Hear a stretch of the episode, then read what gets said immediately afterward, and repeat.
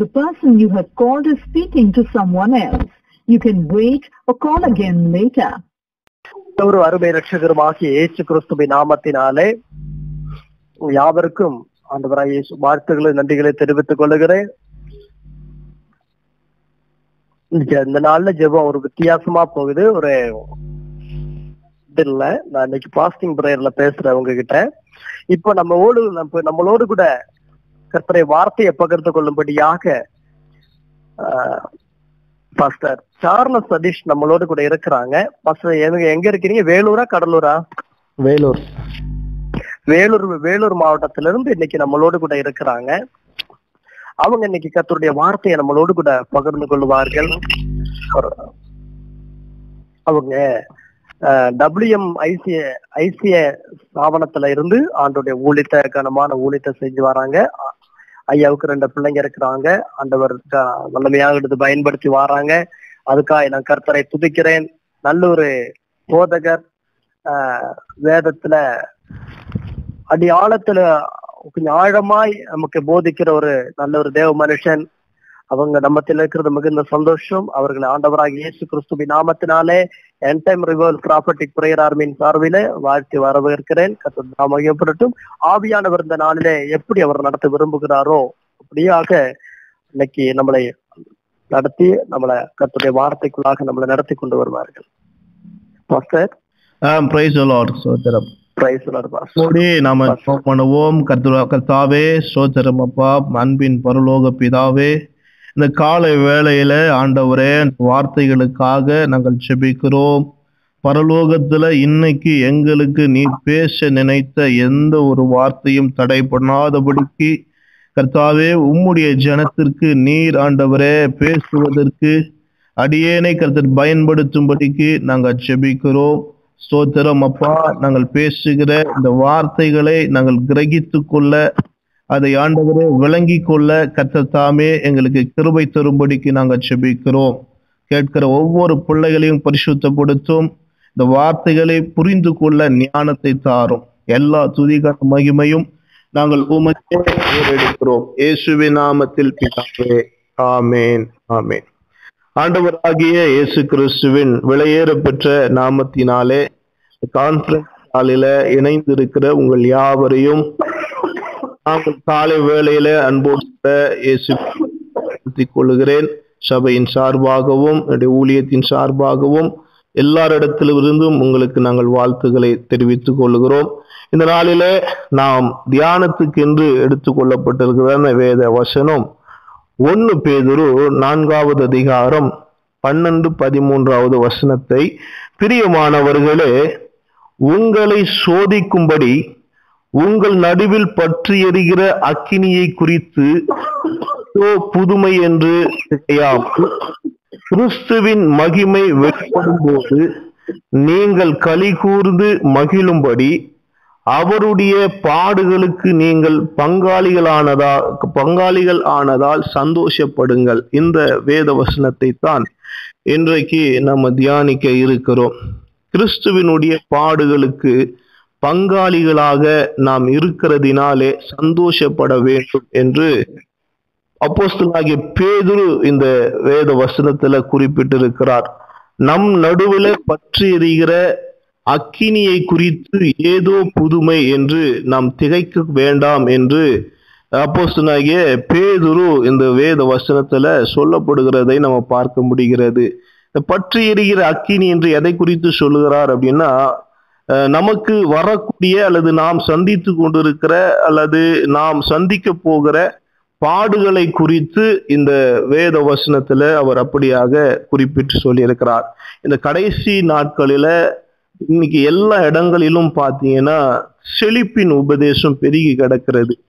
எல்லா இடங்களிலும் ஆசீர்வாதமான காரியங்கள் மாம்சத்துக்குரிய ஆசீர்வாதம் உலக பிரகாரமான ஆசீர்வாதம் இவைகளை பேசுகிறவர்களிடத்துல தான் இன்னைக்கு ஜனங்களும் கூடுகிறார்கள்.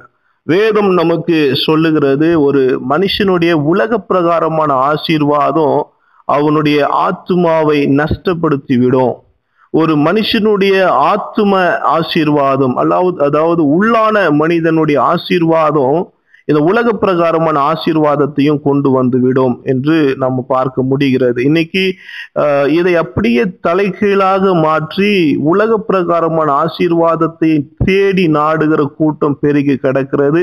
இன்னைக்கு கர்த்தர் நம்மோடு கூட பேசுகிற காரியம் என்னவென்று சொன்னால் நாம் ஒரு காரியத்தை விளங்கி கொள்ளணும். நாம் கிறிஸ்துவனுடைய பாடுகளுக்கு பங்காளிகளாக இருக்கிறோம் என்பதை நம்ம விளங்கி கொள்ளணும். இன்னைக்கு நிறைய பேர் அவருடைய வாழ்க்கையில பரிசு பரிசுத்தமா வாழ்றாங்க. அவருடைய ஜெப வாழ்க்கை நல்லா இருக்கிறது. ஆராதனை காரியங்கள் ஒழுங்கா இருக்கிறது. தேவனுக்கு அடுத்த விஷயங்களில எல்லாருமே தேவனை மகிமைப்படுத்துகிற காரியமா இருக்கட்டும் ஊழிய காரியமா இருக்கட்டும் எல்லாவற்றிலும் சரியா இருப்பாங்க. ஆனா அவருடைய வாழ்க்கையில ஏதோ ஒரு வகையில பாடுகளும் வேதனைகளும் வாழ்க்கையில வந்து விரக்தியான ஒரு சூழ்நிலைகளும் காணப்பட்டு கொண்டிருக்கிறதை நம்ம பார்க்க முடிகிறது. இப்படிப்பட்டவர்களுக்கு தான் இன்னைக்கு கர்த்தர் பேச இருக்கிறார். நீங்கள் உண்மை உள்ளவர்களாய் இருக்கிற பட்சத்தில் நீங்கள் தேவனுக்கு அடுத்த காரியத்துல சரியான ஒரு பாதையில நீங்கள் சென்று கொண்டு இருக்கிற பொழுது உங்களுக்கு ஏற்படுகிறதான சோதனைகள் உங்களுக்கு வருகிறதான பாடுகள் உங்களுக்கு வருகிறதான வேதனைகள் கண்ணீர் சிந்தக்கூடிய காரியங்கள் கூட சிலர் வாழ்க்கையில் நடக்கலாம். இது எல்லாம் ஏன் நடக்கிறது? நான் எல்லா காரியத்திலையும் சரியாகத்தானே போய் கொண்டிருக்கிறேன். ஆனாலும் கர்த்தர் ஏன் என்னை இப்படி வைத்திருக்கிறார் என்று சொல்லி நீங்கள் கேள்வி கேட்டுக் கொண்டிருக்கலாம்.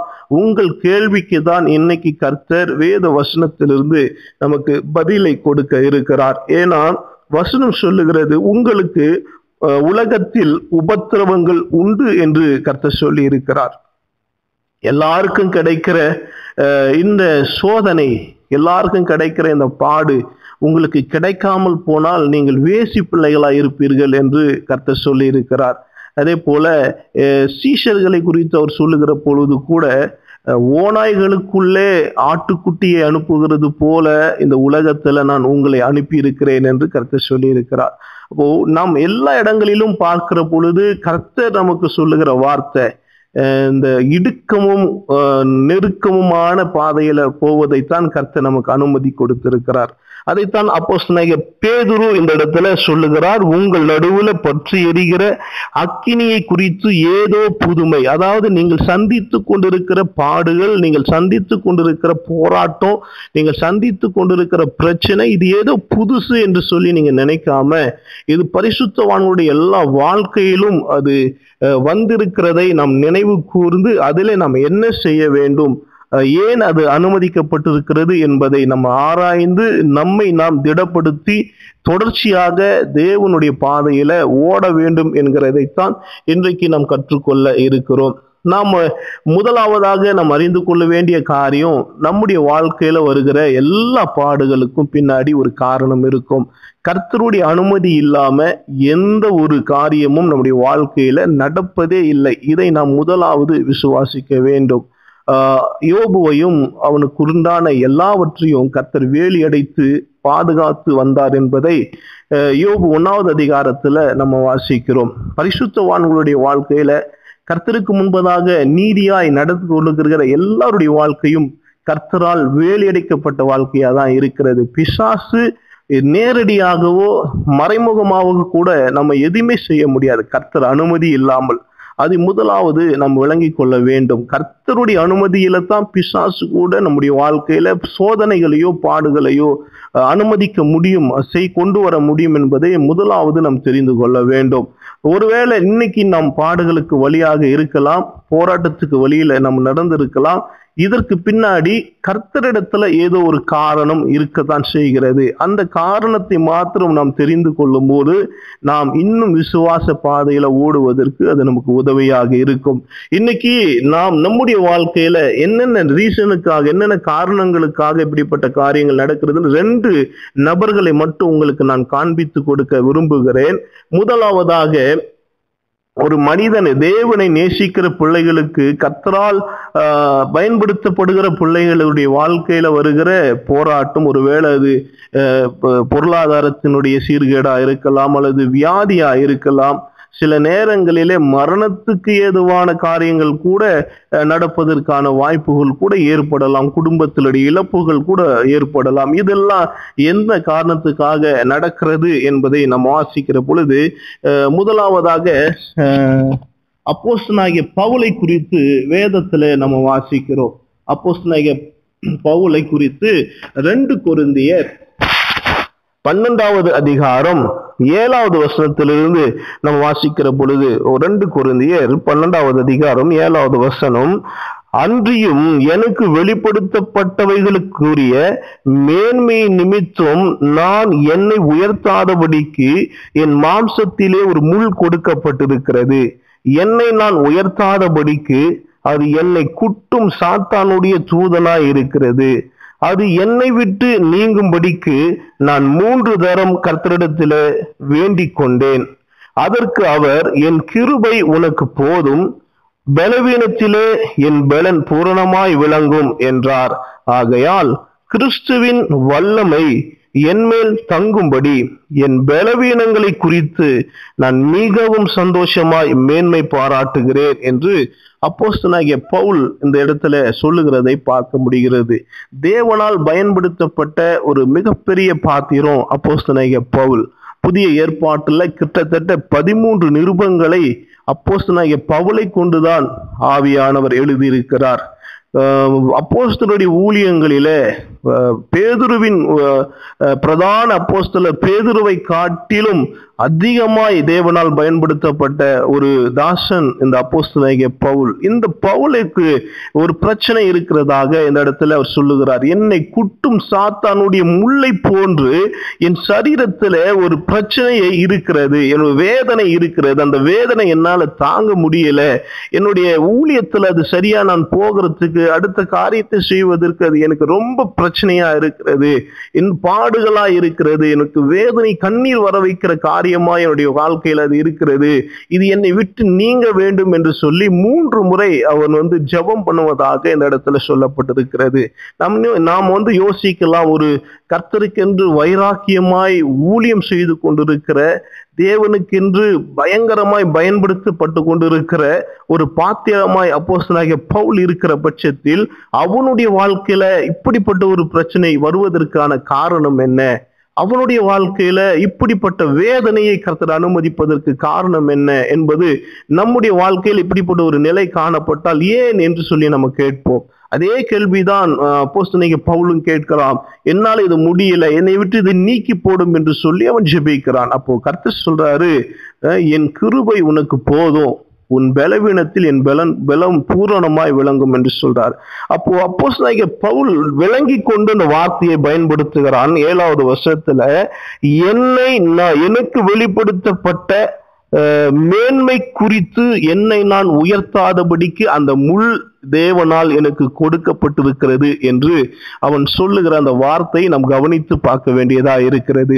அதாவது இந்த இந்த பரிசுத்த வேதாகமத்தில அப்போஸ்தனாகிய பவுலை போல ஒரு தேவனுடைய வெளிப்பாடுகளை பெற்ற அல்லது தேவ ரகசியங்களை சபைக்குரிய அனைத்து ரகசியத்தையும் சபையில் இருக்க சபைக்கு தேவையான அனைத்து உபதேசத்தையும் அப்போஸ் பவுலுக்கு தான் கர்த்தர் வெளிப்படுத்தினார்.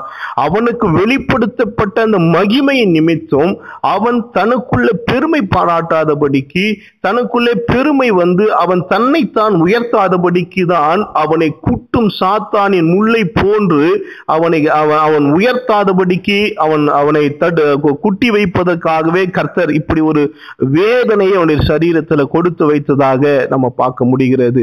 இது அவனுடைய வாழ்க்கையில ஒரு வேதனை தரக்கூடிய காரியமா இருந்தாலும் அது அவனுக்கு ஊழியத்துல பல போராட்டத்தை உண்டு பண்ணுகிற காரியமாக இருந்தாலும் அவன் சொல்லுகிற வார்த்தை என்னை நான் உயர்த்தாதபடிக்கு அது எனக்கு கொடுக்கப்பட்டிருக்கிறது என்றால் கர்த்தர் அந்த வேதனையை ஏன் அவனுக்கு அனுமதித்திருக்கிறார் என்று சொன்னால் அவன் பெருமைக்குள்ளாக போய் தேவனுக்கு விரோதியாய் மாறி அவன் அவனுக்கு வெளிப்படுத்த அந்த வெளிப்பாட்டின் நிமித்தம் அவன் தேவனை விட்டு விலகி போகாதபடிக்கு அவனை பாதுகாக்கும்படிக்கு அவனை தேவன் பக்கமாகவே இருக்கும்படிக்கு தேவ பிள்ளையாக அவன் தொடர்ந்து இருக்கும்படிக்கு அவன் பரலோகத்துக்கு உரியவனா இருக்கும்படிக்கு தான் அந்த காரியத்தை கர்த்தர் அவனுக்கு கொடுத்திருக்கிறது நம்ம பார்க்க முடிகிறது. ஒருவேளை அவனுடைய ஜபத்தை கேட்டு அந்த முல்லை கர்த்தர் நீக்கியிருப்பாரானால் அவனுடைய வேதனையை நீக்கியிருப்பாரானால் அவன் தன்னை உயர்த்தக்கூடிய காரியங்கள் அவனுடைய வாழ்க்கையில வந்திருக்கும். இது தேவனை விட்டு அவனை அவனை தூரப்படுத்துகிற ஒரு பாவத்துக்கு நேராக கூட அவனை அது வழி நடத்திவிடும். அதனால தான் கர்த்தர் மூன்று காலங்களையும் அறிந்திருக்கிறவர். நம்முடைய எதிர்காலத்துல நாளைக்கு நம்முடைய வாழ்க்கையில என்ன நடக்கும் என்பதை அவர் அறிந்திருக்கிறார். என்ன செய்தால் இவன் நம்மோடு கூட இருப்பான் என்பதும் அவர் அறிந்திருக்கிறார்.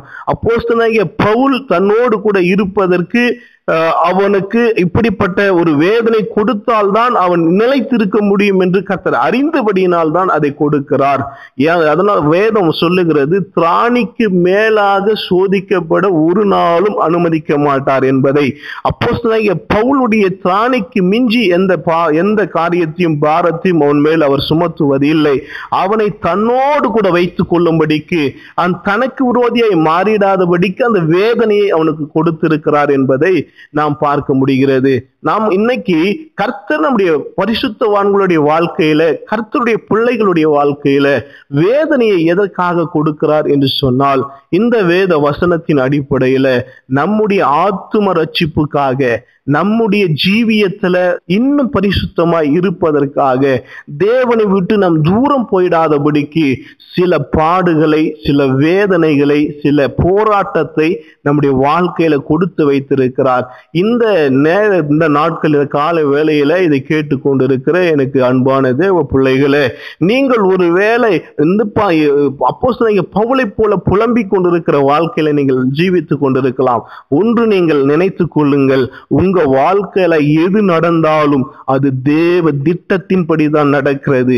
நீங்கள் கண்ணீர் விடுகிறது கூட தேவனுடைய திட்டமா இருக்கலாம். நீங்கள் வேதனைப்படுகிறது கர்த்தருக்கு பிரியமானதாக இருக்கலாம்.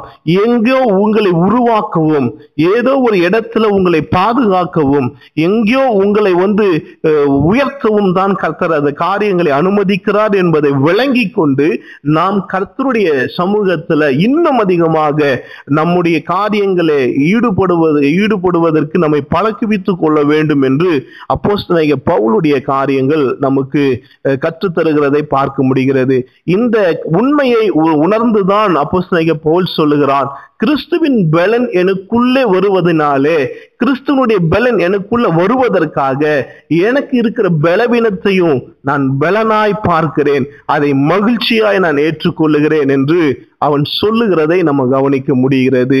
இன்றைக்கும் நீங்கள் இப்படிப்பட்ட விசுவாச அறிக்கையை உங்க வாழ்க்கையில நீங்கள் தேவனுக்கு முன்பதாக செய்கிற பொழுது உங்க வாழ்க்கையும் மறுரூபமாக்கப்பட்ட வாழ்க்கையாக மாறும் என்பதில் எந்த விதமான சந்தேகமும் இல்லை.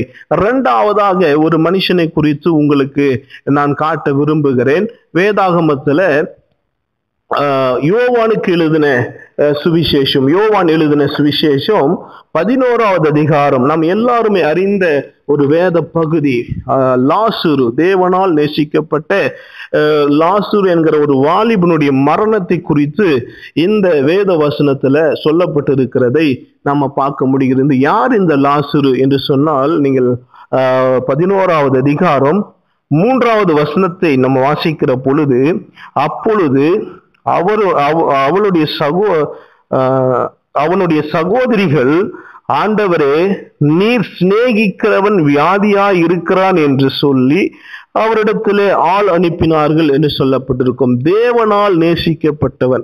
இயேசுவினால் அதிகமாய் நேசிக்கப்பட்டவன். இயேசு கிறிஸ்து லாசுவை குறித்து சொல்லுகிற பொழுது பதினோராவது வசனத்துல யோவான் பதினோராவது அதிகாரம் பதினோராவது வசனத்துல நம்ம வாசிக்கிற பொழுது இவைகளை அவர் சொல்லின பின்பு அவர்களை நோக்கி நம்முடைய சிநேகிதனாகிய லாசுரு நித்திரை அடைந்திருக்கிறான் என்று இயேசு கிறிஸ்து சொல்லுகிறதை பார்க்க முடிகிறது.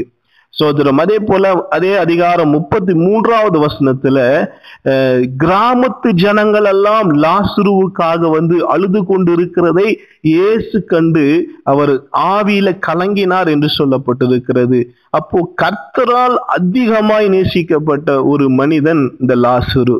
தேவனால் நேசிக்கப்பட்டவன் மட்டுமல்லாமல் சீஷர்களால் அதிகமாய் நேசிக்கப்பட்ட ஒரு மனிதனாக அந்த கிராமத்து ஜனங்களால் நேசிக்கப்பட்ட ஒரு மனிதனாக லாசுரு இருக்கிறான். தேவனால் நேசிக்கப்பட்ட இவனுக்கு தான் மரணத்துக்கு ஏதுவான ஒரு வியாதி வருகிறதை இந்த இடத்துல பார்க்க முடிகிறது. தேவனால் அதிகமாய் நேசிக்கப்பட்ட ஒருவனுக்கு ஏன் இப்படிப்பட்டதான மரண வியாதிகள் வருகிறது? ஏன் இப்படிப்பட்டதான வேதனைகள் வேதனைகள் வந்து வருகிறதை கத்தர் அனுமதிக்கிறார் என்பதை நாம் நிதானித்து பார்க்கிற பொழுது இந்த இடத்துல மூன்று கூட்டத்தாருடைய விசுவாச குறைவுகளில் இருந்து அவர்களை விசுவாசத்தின் பாதையில நடத்துவதற்காகவே தாம் நேசித்த தம்முடைய பிள்ளைகளை இப்படிப்பட்ட பாடுகளுக்கு ஊடாக கர்த்தர் நடத்துவதை நம்ம விளங்கி கொள்ள முடிகிறது. முதலாவதாக பார்த்தீங்கன்னா இந்த லாசுருவுக்கு ஏன் இப்படிப்பட்டதான மரண வியாதியை கத்தர் கொடுத்தார் அனுமதித்தார் என்று நாம் புரிந்து கொள்ள வேண்டுமானால் இங்கே நம்ம வாசிக்கிறோம் யோவான் பதினோராவது அதிகாரம் அஹ், பதினைந்தாவது வசனத்தையும் பதினாறாவது வசனத்தையும் நம்ம வாசிக்கிற பொழுது கர்த்தருடைய வார்த்தையை நம்ம நன்றாக கவனிக்கிற பொழுது நான் அங்கே இராததினால் நீங்கள் விசுவாசம் உள்ளவர்களாகிறதற்கு ஏது உண்டென்று உங்கள் நிமித்தம் சந்தோஷப்படுகிறேன். இப்பொழுதும் அவரிடத்திற்கு போவோம் வாருங்கள் என்றார். அப்பொழுது திதுமு எண்ணப்பட்ட தோமா மற்ற சீஷர்களை நோக்கி அவரோடு கூட மறிக்கும்படிக்கு நாமும் போவோம் வாருங்கள் என்றான். இந்த வேத வசனத்தை நம்ம பார்க்கிற பொழுது ஏற்கனவே அவன் மரண படுக்கையில் இருக்கிற பட்- நேரங்களிலே இயேசு கிறிஸ்துவனிடத்துல லாசருடைய சகோதரிகள் ஆகிய மரியாளும் மார்த்தாலும் ஆட்களை அனுப்பி நீர் நேசித்த உம்முடைய நே நேசித்த அந்த லாசுரு மரண வியாதியில மரண படுக்கையில கிடக்கிறான்.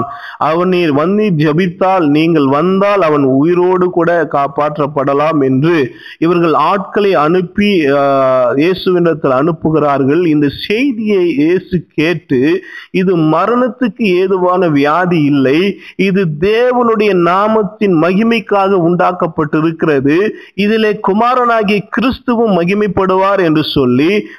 தான் இருந்த இடத்துல மேலும் இரண்டு நாட்கள் தங்கினதை பார்க்க முடிகிறது. அவர் தங்கின அந்த நேரத்தில் தான் அவன் மறித்து போகிறான். அவன் நாம் தங்கினால் அவன் மறித்து போவான் என்பது கர்த்தருக்கு தெரியும்.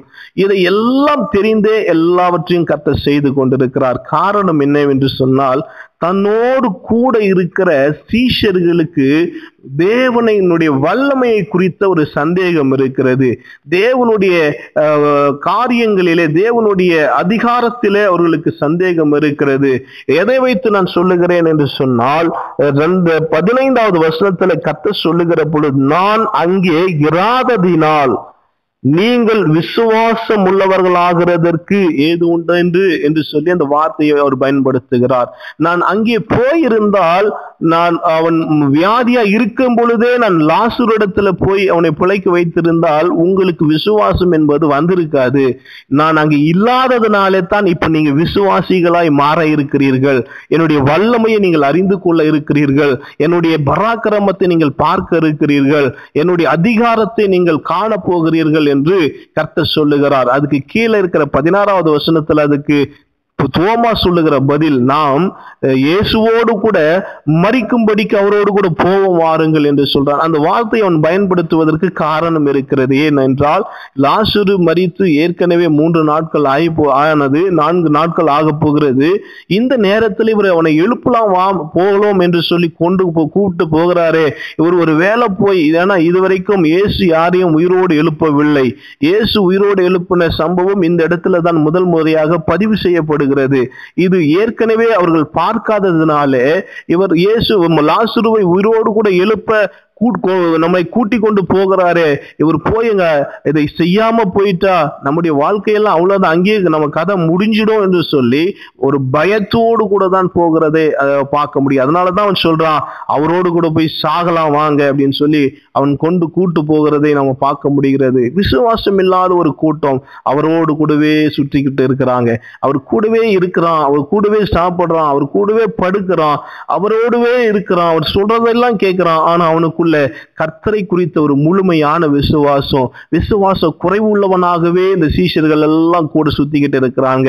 இவங்களுடைய விசுவாசத்திலிருந்து தேவன் அவர்களை மீட்டெடுக்க வேண்டும் என்கிற ஒரு காரணம். இரண்டாவதாக நாம் நாற்பதாவது வசனத்துல நம்ம வாசிக்கிற பொழுது அஹ், குறித்து சொல்றார் நீ தேவனை விசுவாசி நீ விசுவாசித்தால் தேவனுடைய மகிமையை காண்பாய் என்று உனக்கு ஏற்கனவே நான் சொல்லவில்லையா? என்ற ஒரு கேள்வியை கேட்பார். அங்கே சோதரம் மார்த்தால் இந்த லாசனுடைய குடும்பத்தாருக்கு கூட தேவனுடைய வல்லமையில ஒரு சந்தேகம் இருக்கிறது. அவளுக்கு விசுவாசிக்கிறேன்னு சொல்றா கொஞ்ச நேரத்துல பாத்தீங்கன்னா அவளுக்கு அவிசுவாசம் காணாம போயிடுது. அப்படிப்பட்ட ஒரு ஜீவியம் அவளுடைய வாழ்க்கையில இருக்கிறது. அப்போ சோதரம் தன்னுடைய சீஷர்களுடைய வாழ்க்கையில இருக்கிற விசுவாச குறைவுகளை போக்குவதற்கு போக்க வேண்டும். அந்த தான் நேசிக்கப்பட்ட லாசுருடைய குடும்பத்தில் இருக்கிறவருடைய விசுவாசத்தை ஆஹ் அவருடைய அவிவிசுவாசத்தை நீக்க வேண்டும். அதே போல நாற்பத்தி ஐந்தாவது வசனத்துல யூதர்கள் எல்லோருமே இந்த அவனுடைய உயிர்த்தெழுதலை கண்டு தேவனை விசுவாசித்தார்கள் என்று வரும். அங்கே அதுவரைக்கும் இயேசுவை அந்த கிராமத்து யூதர்கள் விசுவாசிக்காதவர்களாகவே இருக்கிறார்கள். சோதரம் இந்த மூன்று கூட்டத்தாருடைய விசுவாசத்தை திடப்படுத்தவும் இந்த மூன்று கூட்ட கூட்டத்தாருடைய விசுவாசத்தை தட்டி எழுப்பவும் இந்த விசுவாசத்தினாலே அவர்களை ரட்சிப்புக்குள்ள நடத்தவும் தாம் நேசித்த லாசுருவை மரண படுக்கைக்குள்ளாக அவர் அனுப்புகிறதை நம்ம பார்க்க முடிகிறது. ஒரு தேவ பிள்ளைகளுடைய வாழ்க்கையில வருகிற பாடுகள் அது உன்னை சுற்றி இருக்கிற உன்னோடு கூட இருக்கிறவருடைய விசுவாசத்தை எழுப்பக்கூடியதாக இருக்கிறது. உன் நீ வசிக்கிற குடும்பமா இருக்கட்டும் அல்லது நீ வசித்துக் கொண்டிருக்கிற கிராமமா இருக்கட்டும் நகரமா இருக்கட்டும் அது பட்டணமா இருக்கட்டும் அந்த ஜனங்களுடைய விசுவாச விசுவாசத்தை தட்டி எழுப்புவதற்காக அல்லது உன் நிமித்தம் அவர்கள் ரட்சிப்புக்கு ஊடாக நடத்தப்படும்படிக்கு உன்னிமித்தம் அவர்கள் தேவனுடைய பிள்ளைகளாய் மாறும்படிக்கு தாம் நேசித்த ஒருவனை கர்த்தர் பாடுகளுக்கு ஊடாக அனுப்புகிறார் என்பதை நாம் விளங்கிக் கொள்ள வேண்டும். என்னுடைய பாடு ஏதோ ஒருவனை ரட்சிப்புக்குள்ள நடத்த போகிறது என்கிற அந்த உணர்வு நமக்குள்ள வர வேண்டும். அதைத்தான் இந்த இடத்துல லாசனுடைய க- வாழ்க்கையில நம்ம பார்க்க முடிகிறது. அதிகமாய் நேசித்த ஒரு மகன் ஒரு தேவனால் அதிகமாய் நேசித்த அதிகமாய் சிநேகித்த ஒருவன் லாசுரு அவனை காரணம் இல்லாமல் எல்லாம் மரண படுக்கைக்குள்ளாக அவர் அம்ப- அனுப்பவில்லை. நாம் ஒரு காரியத்தை விளங்கிக் கொள்ள வேண்டும். அப்போ பவுலா இருக்கட்டும் லாசுருவா இருக்கட்டும் அவர்கள் பவுலுக்கு பலவீனம் வந்தது உண்மை. லாசுரு மரண படுக்கையில போய் மறை மறித்தது கூட உண்மை. ஆனால் ஒரு காரியத்தை நாம் விளங்கிக் கொள்ள வேண்டும். தான் நேசித்த பிள்ளைகளுக்கு பாடுகளை கொடுத்தாலும் அந்த பாடுகளிலிருந்து அவர்களை கர்த்த தப்புவிக்கிறார் என்கிற காரியத்தை நாம் கவனித்து பார்க்க வேண்டும். பவுலுக்கு பலவீனம் வந்தது உண்மை பலவீனத்தை கொடுத்தது உண்மை. ஆனாலும் அந்த பலவீனம் அவனை ஒன்றும் செய்யாதபடிக்கு அந்த பலவீனத்திலே தம்முடைய பலனை கொடுத்து அவனை பலப்படுத்தினதை நாம் விசுவாசித்து பார்க்க வேண்டும். லாசுரு மரண படுக்கைக்குள்ளானது உண்மை.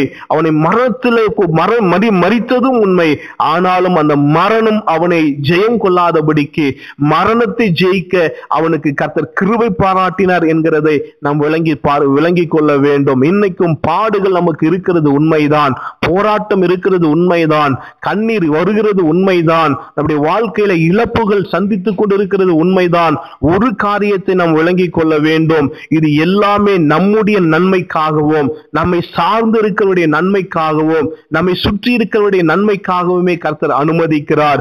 நாம் நாம் சந்தித்துக் கொண்டிருக்கிற பாடோ வேதனையோ கண்ணீரோ எது ஒன்றும் நம்முடைய வாழ்க்கையில அது நம்முடைய வாழ்க்கையை அது நஷ்டப்படுத்தி விடாது. அது நம்மை ஒன்றும் செய்யாது. ஒருவேளை அது இழப்பை போல தோன்றலாம் நஷ்டத்தை போல தோன்றலாம் ஒருவேளை அது வேதனையை போல தோன்றலாம் அது ஒன்றும் உங்களை செய்யாது என்கிறதை நாம் கவனித்து பார்க்க வேண்டும். ஏன்னா சோத்திரம் சோதனையோடு கூட தப்பித்துக் கொள்ள போக்கை உண்டாக்குகிறவர் நம்முடைய தேவன். எந்த சோதனையும் நம்மை ஒன்றும் செய்யாது. யோபுவுக்கு சோதனை வந்தது உண்மை. எல்லாம் இழந்து போனது உண்மை. ஆனாலும் அவன் தன்னுடைய உத்தமத்தில் நிலைத்திருக்கிற பொழுது இது எதனால் நடக்கிறது என்று அவனுக்கு விளங்காம போனாலோ தேவனை தூசிக்காமல் தேவனுக்கு அடுத்த காரியத்துல அவன் உண்மையும் உத்தமமாய் அவன் ஜீவித்த போது தன்னுடைய தன்னுடைய வழக்கத்தின்படியே கத்தரை அவன் தேடின போது இழந்து போன எல்லாவற்றையும் இரட்டிப்பான நன்மைகளினாலே கர்த்தரவனை ஆசீர்வதித்ததை நாம் நினைத்து பார்த்து இன்றைக்கும் நம்முடைய வாழ்க்கையில இருக்கிறதான எல்லா பாடுகளையும் எல்லா விதமான சோத்திரம் எல்லா விதமான கண்ணீர் வருவதை காரியங்களையும் நாம் நிதானித்து யோசித்து இது ஏதோ ஒரு புதுமை என்று நாம் நினைக்காமல் இந்த பாடுகள் ஏதோ ஒன்று நம்முடைய வாழ்க்கையில் ஏதோ சிதைத்து புரட்டி போடக்கூடிய காரியம் என்று நாம் நினைக்காமல் இது புதுமை அல்ல இது தேவனால் இது நாம் கிறிஸ்துவுக்கு அவருடைய பாடுகளுக்கு பங்காளிகளாய் இருக்கிறதினாலே நாம் இன்றைக்கு பாடுபடுகிறோம் என்கிறதை. இதனாலே ஒரு நன்மை எனக்கும் உண்டாகும். இதனாலே ஒரு நன்மை என்னை சுற்றி இருக்கிறவர்களுக்கு உண்டாகும். இதனாலே என் குடும்பத்தாருக்கு நன்மை உண்டாகும் என்று நாம் விசுவாசித்து தேவனுக்கு அடுத்த காரியத்துல விசுவாசத்துல பரிசுத்தத்துல ஜீ- நம்முடைய ஜெப வாழ்க்கையில வேத தியானத்தில நாம் தொடர்ந்து நாம் பயணம் செய்கிற பொழுது எல்லாம் நம்முடைய வாழ்க்கையில ஆசீர்வாதமாகி அமையும் என்பதை நாம் மறந்து போய்விடக் கூடாது. இந்த காலை வேளையில உங்களோடு கூட கர்த்து பேசுகிற வார்த்தை நீங்கள் கலங்காதபடிக்கு நீங்கள் ஒன்றுக்கும் கவலைப்படாதபடிக்கு எல்லாவற்றையும் அவருக்கு தெரியப்படுத்தும்படிக்கு நமக்கு சொல்லி இருக்கிறார் உங்கள் இருதையும் கலங்காதிருப்பதாக என்று கத்த சொல்லியிருக்கிறார். ஏனென்று ஏன் என்று சொன்னால் சோதரம் பட்ட பச்சை மரமாகி எனக்கே இந்த உலகம் இவ்வளவு பாடுகளை கொடுக்குமானால் பட்ட மரமாகிய உங்களுடைய காரியம் என்னவா இருக்கும் என்று சொல்லி கர்த்தர் கேட்டிருக்கிறாரே. சோத்திரம் கர்த்தர் எல்லாவற்றையும் அறிந்திருக்கிறார். நம்முடைய வாழ்க்கையினுடைய ஒவ்வொரு அசைவுகளையும் கர்த்தர் அறிந்திருக்கிறார். உங்க வேதனை கர்த்தருக்கு தெரியும். உங்க பாடு கர்த்தருக்கு தெரியும். அவர் எல்லாவற்றையும் அறிந்திருக்கிறபடியினாலே தான் இன்றைக்கும் கர்த்தருடைய வாழ்க்கை நம்முடைய வாழ்க்கையில எல்லாம் அறிந்த தேவன் எல்லாவற்றையும் பொறுமையோடு பார்த்து கொண்டிருக்கிறார். எல்லாவரையும் அவர் நிதானித்து பார்த்து கொண்டிருக்கிறார். பாடுகளுக்கு நடுவுல நாம் எப்படி இருக்கிறோம்?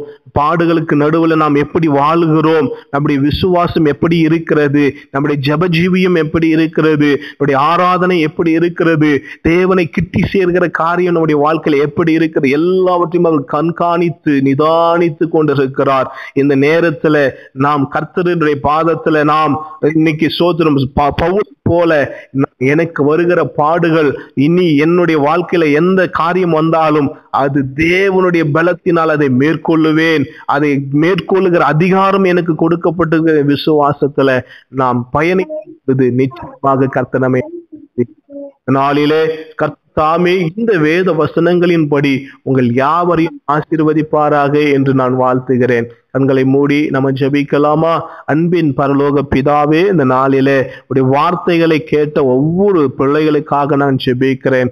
கண்ணீரோடு வேதனையோடு துக்கத்தோடு ஏன் இந்த அவல நிலை ஏன் இந்த வேதனை ஏன் இந்த பாடு ஏன் இந்த துக்கம் என்று வாழ்ந்து கொண்டிருக்கிறவருடைய பிள்ளைகளுடைய வாழ்க்கையில நீ சொல்லி இருக்கிறவருடைய வேத வசனம் அவர்களை தேற்றட்டும் என்று நான் ஜெபிக்கிறேன் அப்படி விசுவாசத்தை இன்னும் கட்டி இழுப்பட்டும் என்று நான் ஜெபிக்கிறேன் இந்த கரத்துல கேட்ட ஒவ்வொரு பிள்ளைகளையும் ஒப்பு கொடுக்கிறேன். நீர் ஆசீர்வதியும் பெரிய காரியத்தை செய்யும். இயேசுவின் நாமத்துல ஜெபிக்கிறோம். ஜெபம் கேளும் ஜீவனுள்ள நல்ல பிதாவே. ஆமே என் ஆத்மாவே கத்திரை ஸ்தோத்ரி. என் முதுகலமே நாமத்தை ஸ்தோத்ரி. என் ஆத்மாவே கத்திரை ஸ்தோத்ரி. கத்த செய்த சகல உபகாரங்களையும் மறவாதே. ஏமே ஏமே